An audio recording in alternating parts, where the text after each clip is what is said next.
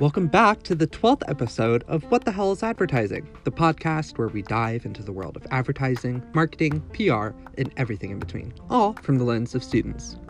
We'll dive deeper into the hot topics of the industry while also bringing you insight from young professionals sharing their stories as we discover together the big question WTH is advertising.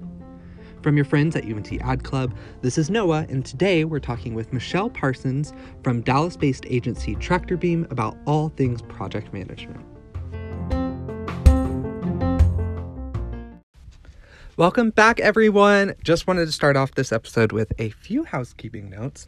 Um, this is our first um, episode of the spring semester, so this is a recording of our UNT Ad Club first meeting with Michelle, and we couldn't be more excited to be kicking off this semester talking about all things project management.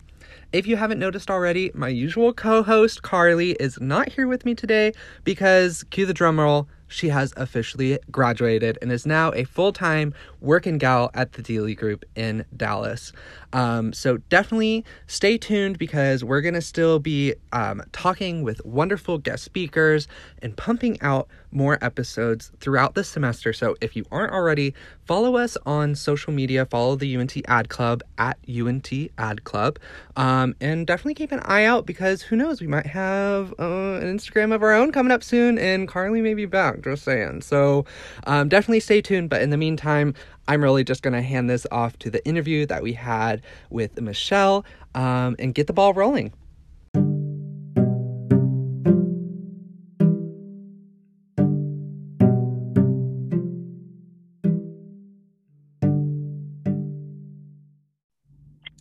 Yes. Uh, well, thank you, Noah.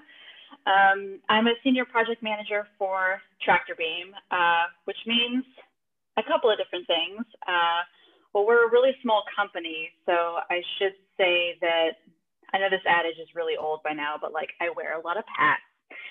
um, uh, and part of my primary position is to be the day-to-day point of contact for our creative clients. Um, the second part of my job is to be the conduit between the client and our creative team. So translating what a client says to me into designer speak or language that the creatives will um, be able to translate into their creative work.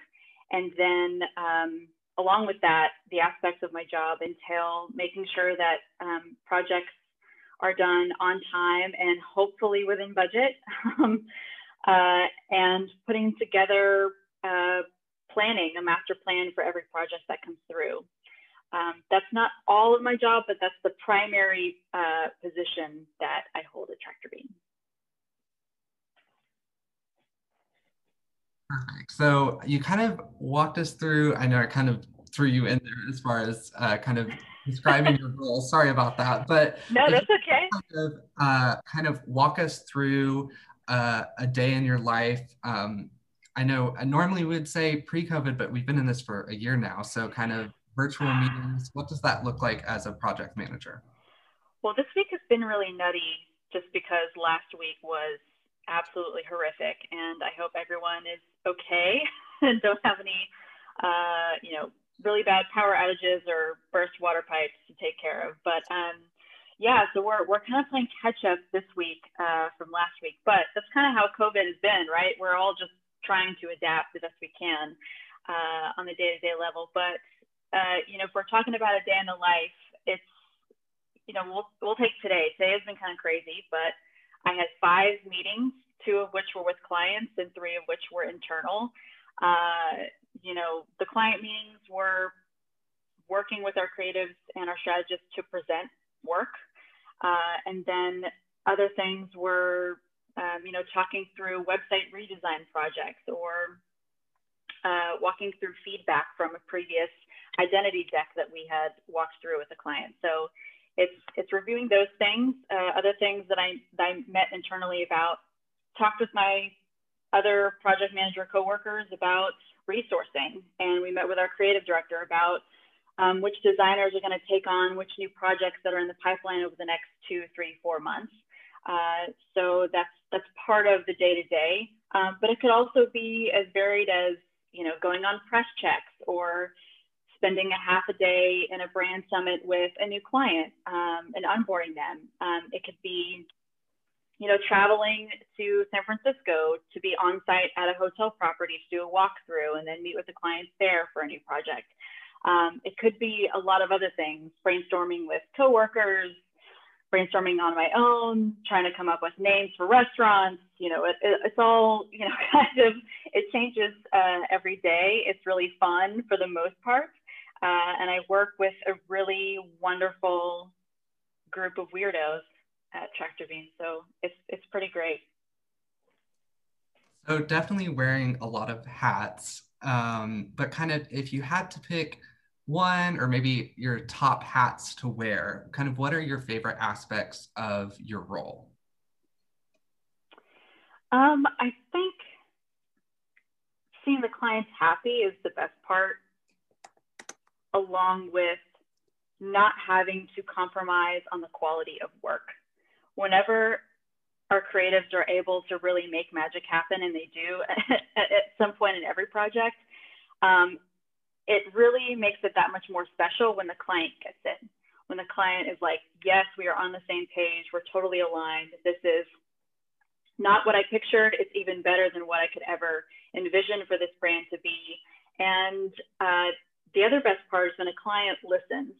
Uh, so when they trust the experts that they you know pay good money for, and uh, they're able to implement our recommendations and seeing those recommendations be successful, uh, whether it's in branding, whether it's in foundational messaging or strategy, or telling them, you know, we recommend you apply your brand in this way, or uh, we recommend you work with, you know, these vendors to do to execute on whatever thing, um, when a client understands that you're just trying to help them uh, sell their product, um, it, it makes it that much sweeter. Um, and the other favorite part, specifically about my job, um, is finding peace in the planning. Um, because I think all account managers or project managers have to have some amount of type A, like inherent visceral need to be organized and plan.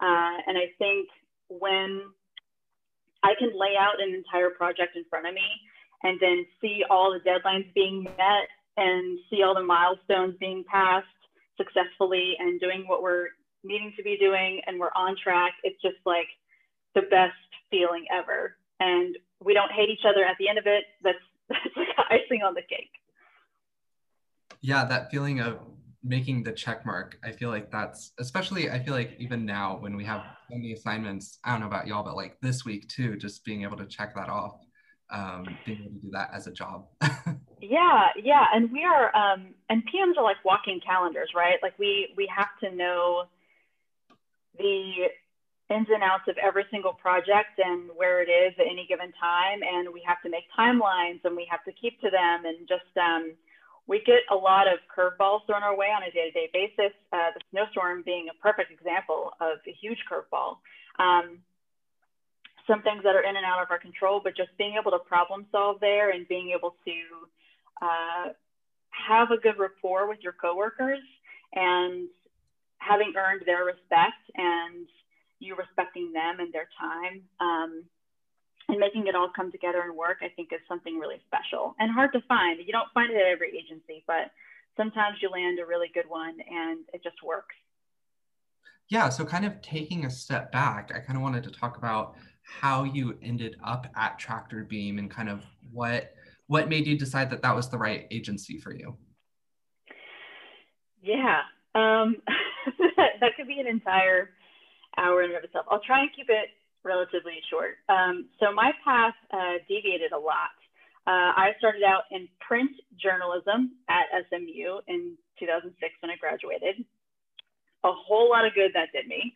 Uh, I was an editor uh, and a copywriter for about eight years.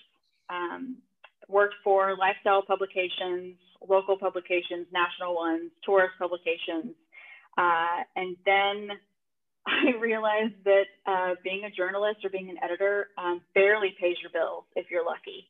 uh, but it's really hard to make a living in that industry. So I just decided, well, I need to pay my electric bill. And I need to be able to pay my uh, my rent on time every month. So I need to get a job that allows me to write in some capacity because that's what I really like to do, and uh, that fulfills me in some way. And marketing is an it's an adjacent industry, right? It's it's close. They're they're closely tied. Um, so then I went to the Dallas Convention and Visitors Bureau, and I was their one of their content writers there in the marketing department. There, and the CVB is a essentially um, a marketing arm of the city of Dallas. Uh, so I worked there, and it was extremely corporate, big company, um, had all the fancy benefits, and I was absolutely bored to tears. Just there was no, um, I just, and it was a great place to work, but I was just so not challenged and the the work that I was doing and the writing that I was doing just wasn't really all that interesting. So I had a friend who had worked uh, with me in the magazine world, and she had gone on and opened her own agency. And she was my she was one of my bosses actually. And I went on uh, to work with her, and she fully knew I had not worked and I had no agency experience, none whatsoever. Didn't know the lingo, didn't know the jargon, didn't know process, didn't know anything. I was completely clueless. And so when I came to work with her, I sort of took it as like a, an opportunity, essentially for boot camp. I was going to work my ass off. I was going to work late, be there early. I was going to learn everything there was to know about the industry um, because I I wanted to branch out and expand uh, my skill set and do more in that realm. So I found that in working with her, and it really was a boot camp. I was working, you know, like 80 hour weeks. It was insane. I don't recommend it.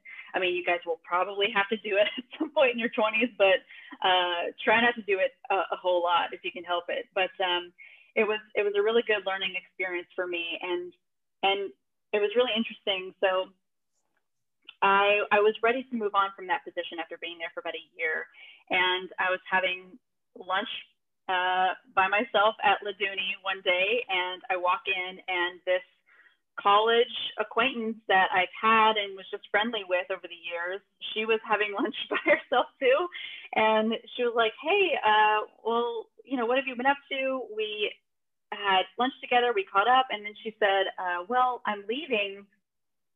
I'm leaving as an account manager at Tractor Beam. I'm, I'm uh, doing this other thing, and it sounds like whatever you're doing now." Uh, is a perfect fit. And I had secretly been obsessed with Tractor Beam. Like I was just following them and following their work. And she was like, "Yeah, I'll just uh, I'll I'll text Eric right now and see if if uh, you, if you just want to send him your resume and then he can schedule a chat with you." And I was like, "Oh, sure, yeah, no problem." And I'm like freaking out internally.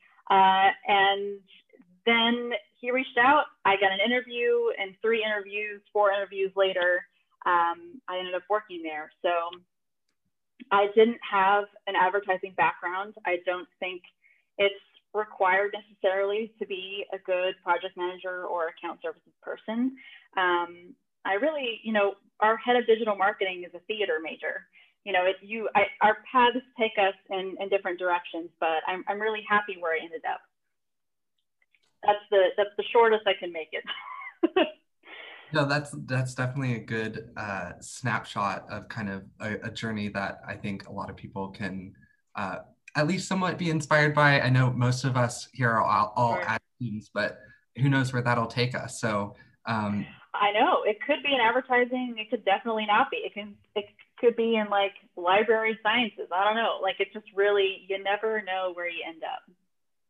Right. So I kind of wanted to dive deeper into your time at Tractor Beam and just kind of sure. from the outside in, uh, it definitely looks like y'all do a lot of work with a lot of different types of clients and uh, some different industries. So I kind of wanted to pick your brain and see um, if there are any, you know, clients or industries that you've really enjoyed uh, working with. I think the the most fun industry that I've worked in so far has been hotels.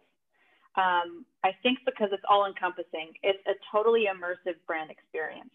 And there are so many pieces of collateral and ways of showing the brand and showcasing it. Um, and it makes it kind of delicious. Like you walk into a hotel, you see the signage first, the architecture of the building, the interior design, and then you pick up, you know, a piece of collateral, whether it be like an honor bar menu or a do not disturb sign or whatever, and you're you're transported to a place. And I think with branding a hotel, if you're lucky, you also get to brand the hotel bar, maybe the coffee shop, maybe the restaurant, and you get to do uh, the menu systems. You uh, get to do signage and menu boards and all the fun stuff uh, that goes along with building that experience. So I think all in all, that is, those have been my favorite projects. Uh, my favorite clients to work with are just ones who are really authentic, honest, nice people.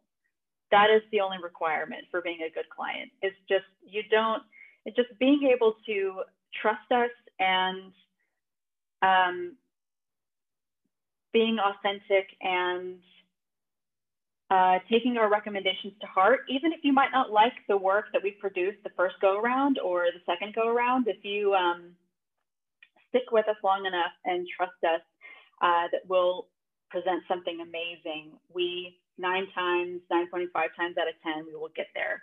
Uh, and the best clients are the ones who are responsive to um, the, the worst clients are the ones who disappear for three weeks or don't answer your emails and then pop up a month later and they're like, oh my God, I need this thing in two days. Can you get it for me? And I have to be like, no, no, you can't. um, so it's, uh, so that I think sometimes is frustrating, but most clients aren't like that. Um, most clients are super busy and they just, they've got a lot on their plate and they need help. Uh, and yeah, we haven't had too many nightmare scenarios. Uh, we've been very fortunate in that way. Great. So, kind of on that flip side, I know I didn't include it earlier, but do you kind of have any go to strategies or methods for overcoming those difficult clients who don't respond to your emails? I think if you stick to your scope in your contract agreement, you'll be just fine. I think setting expectations is probably the most important thing you can do when you start a creative project, whether you're a designer or an account services person um, who's client facing. What we have found works the best to mitigate big issues with clients is to have a really upfront, nitty gritty conversation about the contracts because one thing that I have learned, at least over the past six years at Tractor Beam, is clients do not read the contracts. They're not going to read the, the, fine print. They're not going to know how many rounds of revision they have. They're not going to know timelines. What are timelines? They don't know those things. Like it's it's your job to really set those expectations and walk them through what the deliverables are going to get. What does it mean? What does a deliverable even mean? How many rounds of revision? What does a round of revision look like? What happens when you go dark?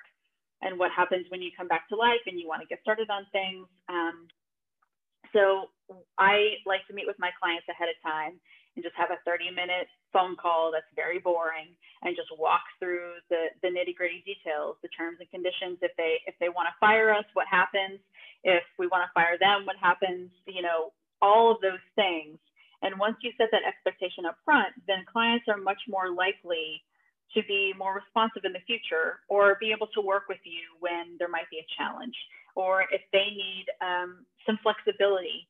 Uh, you know we we find ways of being flexible with them if they understand and acknowledge that the contract um, exists and they have to follow it. But the most challenging clients that's that's what i would recommend most in dealing with them is taking a look at, at the fine print. Perfect. So um, just kind of taking a step back, you mentioned some of some good skills that you use on a day-to-day basis as a project manager, but kind of for uh, in a digestible kind of format, what would you say are the top skills uh, that you think are required to succeed uh, either as a project manager or just kind of in general on the account side of the industry? Yeah, I think it starts by being empathetic.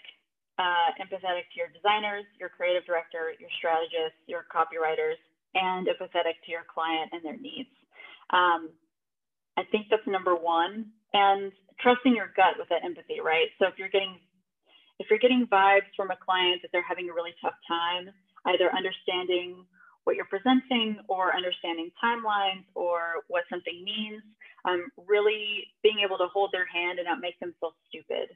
I think that's really important. The worst thing you can do is make a client feel like they should know something but don't, or make a client feel dumb. Um, that's not something that that we should ever pride ourselves on. And I think the same thing goes with with our internal team. Um, I I like to tell any incoming employees and interns that there are lots of dumb questions, and you are completely allowed to ask them. and you should be. If you're not asking the really dumb questions, then you're going to get something wrong and then I'm going to be mad. So you might as well just ask me uh, what something means. And, and we also assume um, for the incoming folks in our internal team, at least, that you're not going to know a whole lot. You, you have a, you're, we know that you're really smart and you're bright and capable and you've, you've gotten a really good education at UNT or KU or wherever it's from. But we know that the real world agency experience is not there yet. So we don't expect you to to have all the answers. Uh, and so I think that's that's something really important. But I think just being authentic and genuine is first and foremost with any position in the agency world, especially when you're client facing. I think um, you know obvious skills like being extremely um, anally detail oriented and finding peace in that project planning stage is uh, also really important. I think um, the best tool for a project manager or an account executive is um, project management software. So we use a we use a software app called Wrike, and you know there's lots of other ones like Asana, Monday, you know Zoho, whatever it is. Uh, those things are lifesavers. You can build out timelines, you can build reports and calendars, and you can assign tasks to designers, and you put the creative briefs and the tasks. Like it all lives in one place. So you don't have a hundred different spreadsheets and notepads with little boxes with to-do lists on them. It all lives in one area where you can all communicate with each other. I think that's super vital. Um, or trying to just keep it all on, on track or keep track of things on Slack, which helps in some ways, but not for project planning. Uh, so I think that's probably a project manager's best friend.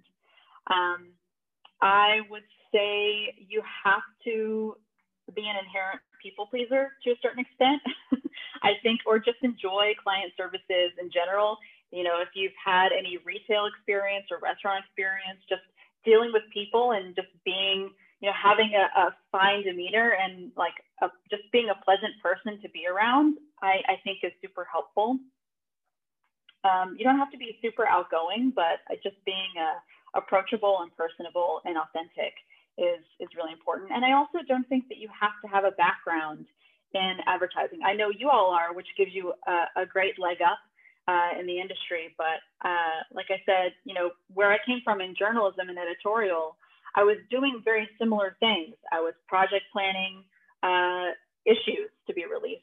I was, you know, at one point in one year, I published nine different publications and a couple of coffee table books. Like you just have to, in that industry, I had to learn how to plan. I had to learn how to manage vendors and copywriters and and journalists. I had to manage designers and I had to get photography assets and I had to send photographers out to shoot stuff. So there was a lot going on that I had to keep track of, and it was um, a complementary industry uh, that was good and fortunate in my circumstance because I, I love what I do now. But um, I, I don't necessarily think you have to have an exact background. And I, you know, and another example Dana, who is another project manager on our team, she was a designer uh, for years, and she decided to to come to the dark side, I guess, uh, the less the less fun and creative side of things, and and be an account manager. And she is a maniac. She's incredible at her job.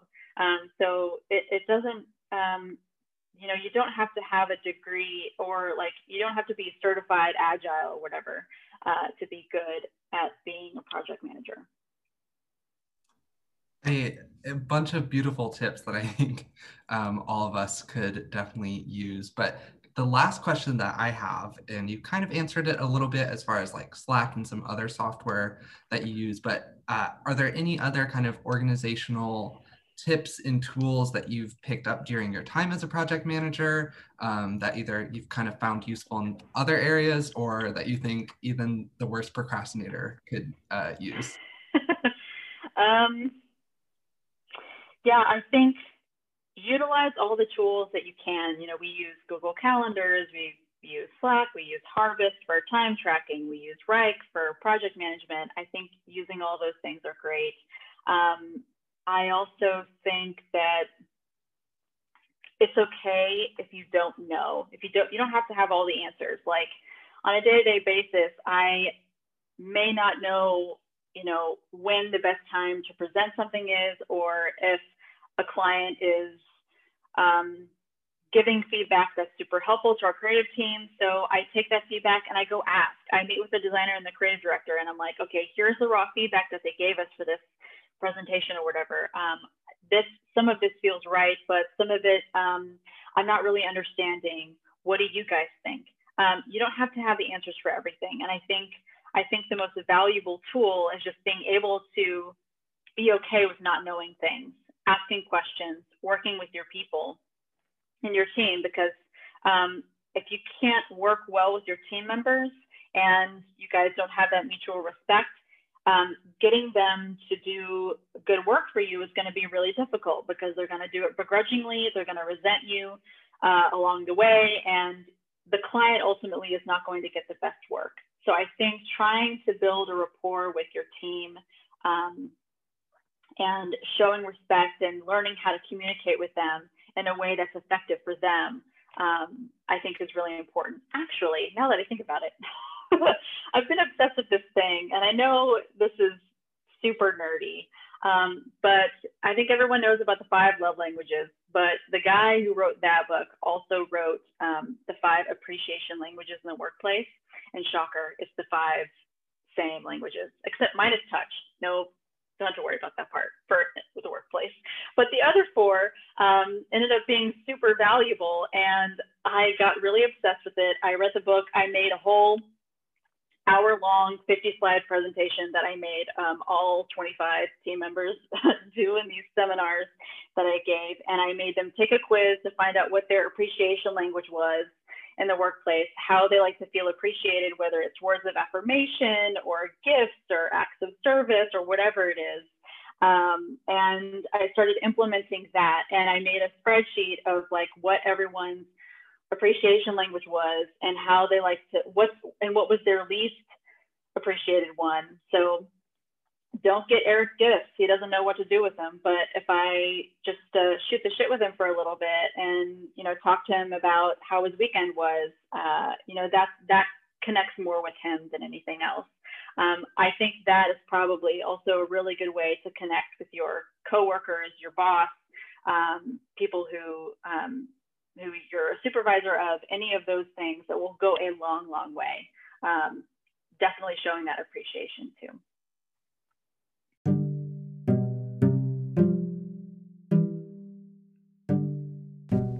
Another huge shout out to Michelle Parsons for not only being our first guest speaker of the spring semester, but leaving a bunch of nuggets of wisdom for all of our potential account people out there, um, and really such just some great tips for staying organized in the workplace.